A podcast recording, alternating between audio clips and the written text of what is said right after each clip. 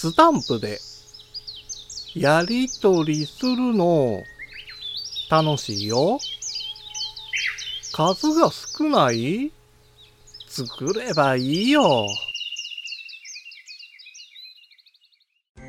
五七五七七の31文字でデジタルに関する単価を読むデジタル教室単価部です。多くの人がコミュニケーションツールとして利用しているのが LINE です。通話や文字で気軽にコミュニケーションができるので非常に便利ですよね。その中でもわざわざ文字入力しなくても感情やコミュニケーションを交わすことができるスタンプ機能を活用している人は多いでしょう。無料で提供されていたり、有料で購入できるスタンプはユニークなものも多いので、スタンプに困ることはありません。ですが、どうしてもピンとこないスタンプばかりだと感じることもあります。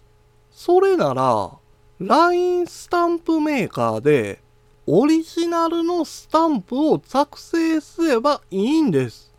作成したスタンプを自分だけが使ってもいいですし、スタンプを販売して小遣い稼ぎすることだってできます。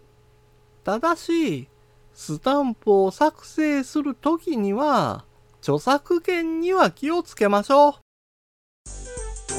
今回の単価は画像付きでインスタグラムやツイッターにも投稿しています。